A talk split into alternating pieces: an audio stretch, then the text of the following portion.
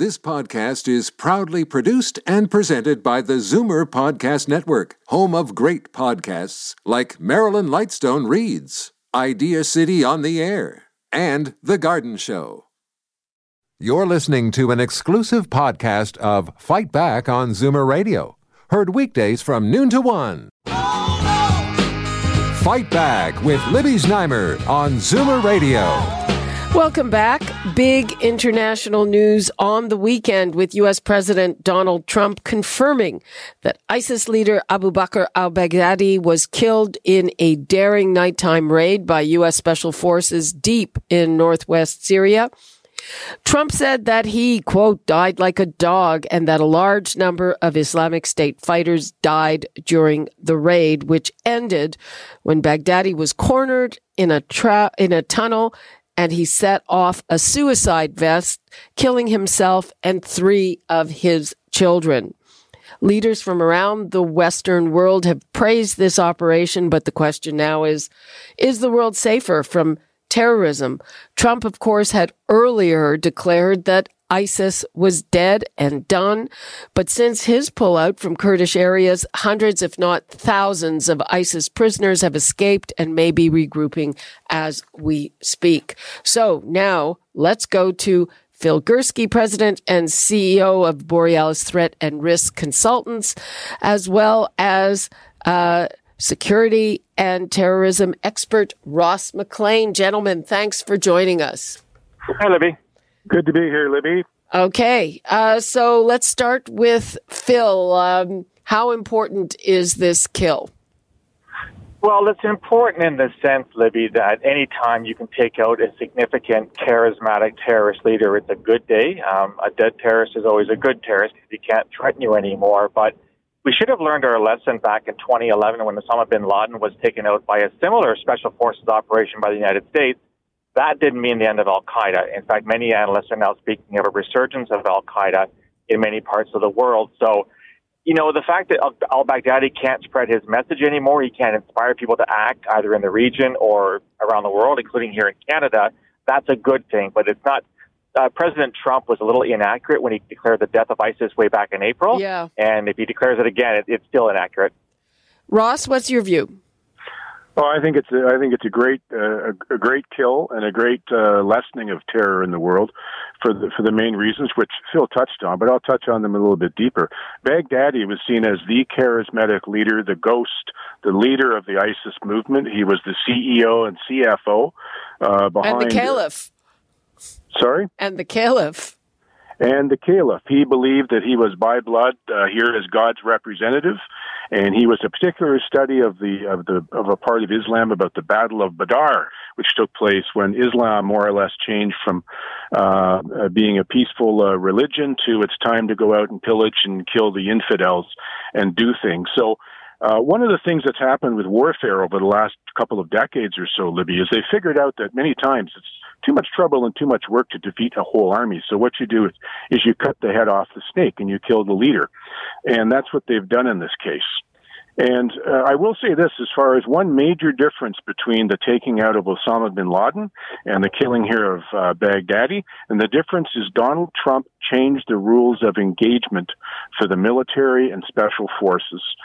President Obama had it so that they couldn't even shoot hardly when they were being shot upon. They couldn't do anything without calling way up the chain of command, away from the battlefield and what to do. And when Donald Trump came in, he changed it. He told the battlefield people, if you've got something you have to do to win, you go ahead and do it. Don't ask. And that's the big difference is why you're seeing a defeat of ISIS in this case. Phil Gurski, is there any relationship to the fact that Donald Trump announced this pullout that was almost universally panned when, was it a week ago or a little bit longer? And suddenly he has this victory. Do you see a relationship between those two things, or was it just a matter of opportunity for the military operation? Well, that's a really good question, Libby. And we're hearing reports now that, you know, Kurdish intelligence and Iraqi intelligence identified Baghdadi's location quite some time ago. Now, you know, operations do take time to load. You know, it took, you know, bin Laden took over a year between, finding him and eliminating him. It's hard to say, Libby. There's no question that President Trump is in need of a lot of good news right now with the impeachment hearings, the universal disapproval of his announcement to withdraw and to basically tell the Kurds to go pound salt, a great ally of the West, and he's abandoned them. So it's obviously a good news story for him, and that it gets the attention away from everything else that's plaguing him. Was it planned that way? I don't know. Did you see Wag the Dog many years ago? I don't want to go down that road if it's the same thing, but he definitely is going to benefit from this. There's no question about that. Okay. My next question is, do either of you have a count on how many ISIS fighters escaped or just walked away from those Kurdish prisons? I don't have one, but I'll simply chime in, Libby, by saying that, yeah, there probably were thousands that escaped, but there's still tens of thousands at large. And to make it more complicated, that's just in Iraq and Syria. There's at least a dozen Islamic State affiliates around the world, in West Africa and Somalia and Afghanistan and South Asia. And there's tens of thousands of fighters. And then there's the wannabes, the inspired, including some Canadians who think ISIS is a great idea and who will act in its name. So, this group is far from defeated. I don't disagree with Ross that al-Baghdadi was an amazingly charismatic leader, and not having him there will make a difference. But ISIS was really good at promoting what I call Nike terrorism. Just do it. You don't need to fly a plane into a building. You don't need our approval. Find a knife, find a car, and just do it. And that's why you see these low-scale attacks across the West over the past 3 to 4 years. Ross, don't you think that some of these ISIS fighters might now want to, quote, avenge al-Baghdadi? Well, I tell you, I'm not sure that I'd want to be the guy that's named the number two now, with the United States coming after you like they came after Baghdadi. However, the point being that these committed ones who believe that he was the caliph, they're the ones who are fighting to the death because they believe that they're going to be rewarded in heaven, and it's actually a good thing to storm bars and blow up and kill and slaughter innocent people. I mean, that's the motivation of what they're fighting for. And in terms of the thousands who were released from the prison, I watched the National Security Advisor for Donald Trump get asked that question on the weekend, and he said he's not aware of that. He says he's seen the Twitter rumors, but no one's briefed him on that. So I'm not sure how much that is. And the other key thing here is Donald Trump had said, guess what? We're in control of the oil now. Now that oil, under Obama, they allowed ISIS to work and deliver and take that oil and sell that oil and help to fund things like that. What Trump has done now is he's cut off a lot of the funding in terms of the oil that's going to be available for being sold. So that's another thing that helps to weaken the ISIS movement. Okay, let's take a call from Rick on Highway 48. Hi, Rick. Hi, great show, Libby. Thank you. It's a 2-hour show. I'm the guy that's 2 hours. Okay. Listen, okay, it was a significant takeout, but it does not still solve the problem in the out east. When you got the Taliban still going, you got Yemen, you got Afghanistan, you got the India and Pakistan going at it, you got all these other countries, and you know what? There is another guy to take over for him. There always will be, and until they bring peace and talk, it's going to go on long before we're gone and pushing daisies. Okay, Rick, thanks for that. Thank you. Okay, I can't say that I disagree with Rick, Phil. Well, no, there is no truth to that. As Donald Trump said, they've been fighting and putting blood in the stand there for 2,000 years, and that will probably continue. The question from the United States point of view, anyways, is how much are they going to be involved there while it's going on? They'll let these people work it out themselves and step in when they need to. And I think that that's sort of the message that Trump is sending right now. Play nice, set your borders, but I'm not spending the money or putting my troops in there for it. Phil, go ahead. I think there's a complicating factor here, and it's that, Islamist extremism has been the ones that we've been focused on, and rightfully so, for the past 20 years, but we're seeing a very worrisome rise in Hindu extremism in India. We're seeing a rise in what should be an oxymoron or Buddhist extremism in Sri Lanka and Thailand and Myanmar. We're seeing a rise in Christian extremism in parts of the far right.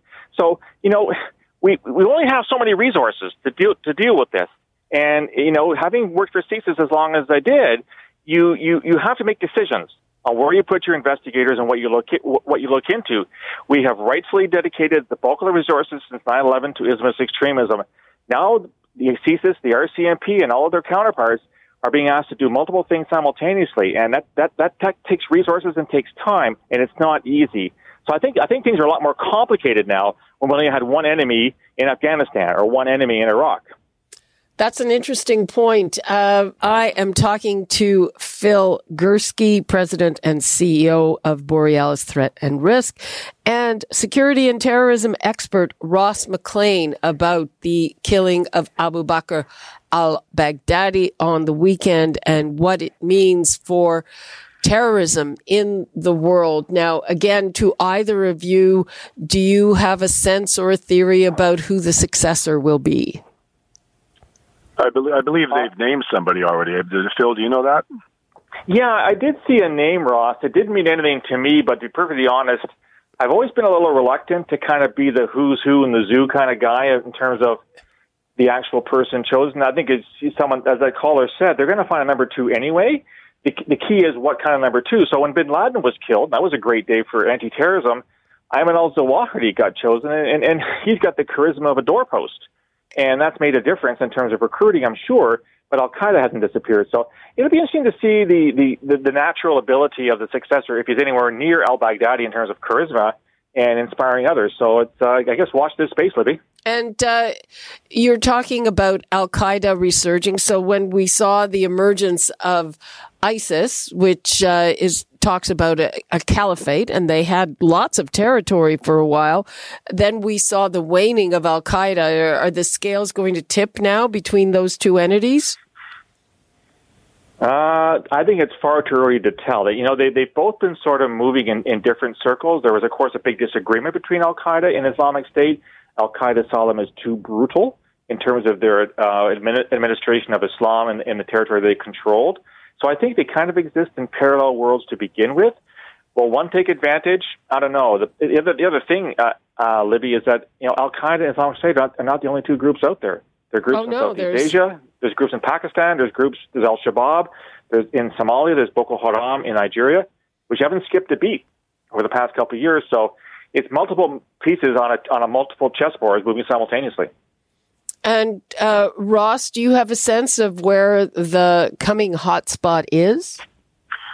No, but I will say this somewhat similar to what Phil said. If I'm al-Qaeda, I'll be a little bit more concerned because I think that the U.S. is going to be able to take their eye off of or look away and not bother as much with ISIS as they're settling things down there, and they can go and look at the next target that they now have to deal with for causing problems. So, we'll see where that goes. Mm-hmm. And what about, what do you see happening with these fighters who are now on the loose in Syria and Iraq? Phil? Well, you know, we've had this big debate, Libby. I think I've been on your show before about, you know, does Canada repatriate the Canadians that went over? My answer is no, we don't. They should have stand trial in Iraq or Syria. It'll depend what they are. Someone will be, you know, very qualified, experienced fighters. Some will be losers. A lot of the people who have left have, in fact, been women and children, is my understanding, who are therefore not quite the same caliber as a real terrorist fighter. So I don't think we have good intelligence or information on the nature of those who have been able to flee the camps in Kurdistan or Iraq or Syria. So I think we need more information before we can make that judgment. And Ross, if memory serves, you actually think that we should repatriate some of certainly the women and children because there are problems. Am I remembering correctly? You might not be with that one, Libby. Okay. I don't think we should be repatriating them. And my understanding as well is there are returned ISIS fighters that are in Canada now, and we are not dealing with them.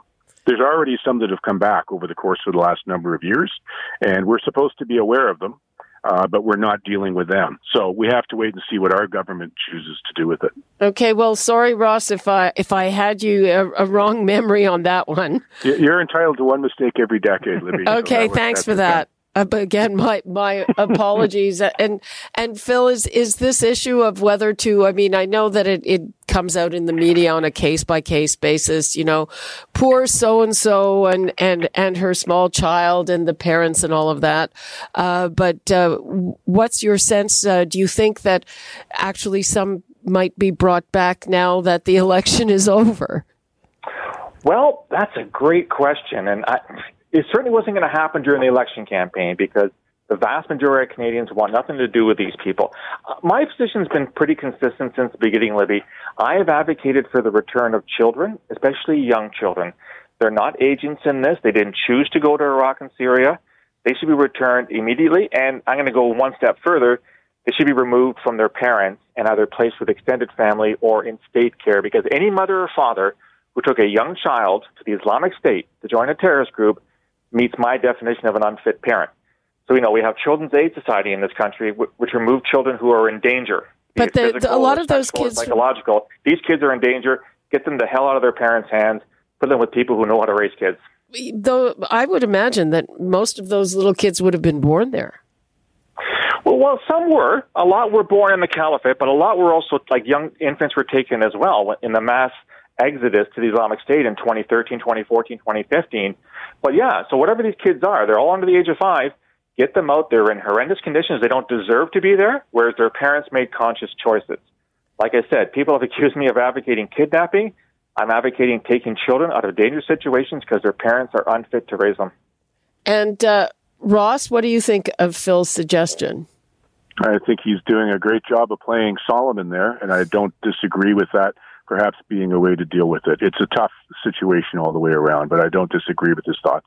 Mm-hmm. And do you worry that now that the election is over, the Liberal government might go soft on this? Ross? I've always been concerned about that. So I don't see why I wouldn't be concerned about it now. So, but we'll wait and see. You know, that's what we've got to see. We've seen it soft before. And, you know, we have to wait to see here if there's going to be some sort of little flare-up of payback from this killing of Baghdadi as well. And we'll see what muscle flexing goes on and what goes on. I mean, Toronto, we just convicted a guy who, you know, ran over a cop and ran over some other people in Calgary. We had another incident, I think, actually, out in Calgary as well that was possibly terror-inspired or some such thing. We've had the two military people killed here in Canada. So, I mean, it happens here. It's in Canada. So we have to deal with it. Yeah, and of course we just had the 5th anniversary of the Parliament Hill and the killing of Nathan Cirillo. Mm-hmm. Yeah. That's the one. God bless him. All right, rest in peace for those two men. Okay, well, sorry. Go ahead. I was just going to say we're starting to run out of time. So Phil, what would you like to leave us with? Yeah, just to pick up on Ross's comments, you know. Historical data has shown that actually a fairly small percentage of those that come back actually do something in the country. The problem, Libby, is that one is too many. And, you know, when you work in law enforcement or security intelligence, you're only as good as your last failure. Nobody really cares how many you stop. They want to make sure that you stop them all. So if even one gets through and does something. We had the attack in the Canadian Tire in Scarborough 2 summers ago with a frustrated ISIS, this Rahab Dugmash. She was bringing a golf club in the Canadian Tire. I think I was on your show with that, actually, when that happened. What if she'd been successful and killed somebody, right? Canadians won't be forgiving in that sense. So that's another argument against repatriation. Okay, and Ross, what would you like to leave us with? I'd like to say God bless the U.S. of A., their massive military strike force power that's able to go out and strike massively anywhere in the world. It's tough to win a war, but if there's a pinpoint that they want to take out and something they want to nail, nothing is going to stop them, and I'm glad to see that this guy was taken down and avenging all of those horrific, horrible deaths that he caused and the torture that he caused over the years. So God bless the USA. Okay. Phil, do you want to respond to that before we wrap? I'll just leave it at that, Libby. Okay. We'll leave it at that, and hopefully we won't have to discuss any bad ramifications from this anytime soon. Thank you so much, Phil Gurski and Ross McLean. Thanks, Libby. You're listening to an exclusive podcast of Fight Back on Zoomer Radio. Heard weekdays from noon to 1. You're listening to an exclusive podcast of Fight Back on Zoomer Radio. Heard weekdays from noon to 1. You're listening to an exclusive podcast of Fight Back on Zoomer Radio. Heard weekdays from noon to 1. This podcast is proudly produced and presented by the Zoomer Podcast Network, home of great podcasts like Marilyn Lightstone Reads, Idea City on the Air, and The Garden Show.